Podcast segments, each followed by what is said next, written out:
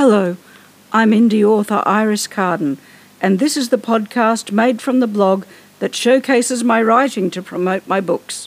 Settle in now for a short story or another snippet of my work. Sweet 16. Short story by Iris Carden. The cupcakes had cooled, so I cut the tops off and halved them. I filled the cakes with jam and whipped cream, then put the halves of the tops back as wings, and dusted them all with icing sugar.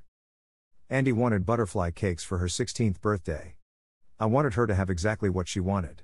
Her life was about to change in so many dramatic ways, and I wanted to help her hold on to the innocence just a little longer.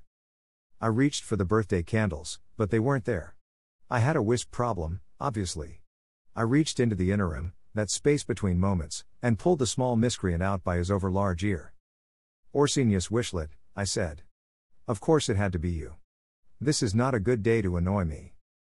Oh, sorry, your ladyship, he said with a bow, as nervous sweat beaded his overlarge bald head. If you could tell me when a good day would be, I could come back then. Do you know what today is?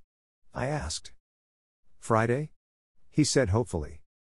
Actually, it's Saturday, and it's also my daughter's 16th birthday. Oh, congratulations, your ladyship, he said, followed by, oh. Oh, indeed. This is the last birthday before her powers start to come in and her wings start to grow. This is the birthday when I have to tell her who and what we are and what we do. So don't mess with me today. And give me those candles. He handed over the candles. I'm sorry, your ladyship, I couldn't help myself. You know, I just see things and want them for my collection. Those are especially nice birthday candles, too. They are especially nice candles for my daughter, not for you. What are you doing in my house anyway? Sadly, your ladyship, here, he bowed again, I am here to report a malicious misuse of magic. I put candles in individual butterfly cakes, so you want to report your cousin Augustus for using the interim to steal from humans? No. I would never report Augustus. I don't see why not, I said as I arranged the cakes on a stand. He reports you twice a week. You're both lucky I can't be bothered hunting down wisps. Oh, and I appreciate your graciousness in that matter, your ladyship, but I am here to report a much, much more serious matter. I turned from the cakes to look at him. What kind of trouble could the miniature kleptomaniac have got himself into? Okay, I said, so report this misuse of magic. There's a human trapped in the interim. He almost squealed it. There's what? How did a human get in the interim? Magic, he said. Strong magic. I smelled it. It was a wishing spell. A wishing spell? Who would be dumb enough to play with those? There hadn't been a case of a wishing spell cast since my great grandmother's time. They were so dangerous no magical creature would dare use one. Of course, a human could have come across an old grimoire and fancied themselves a witch.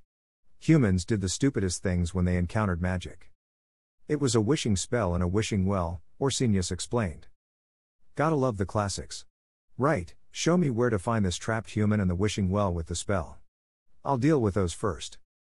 I put the cakes in the fridge, and opened the secret cupboard, taking out my scimitar and dagger. I said, and then I'll deal with whoever cast that spell. After today, I would have to begin taking Andromeda own cases like this. Just one more day of butterfly cakes and innocence.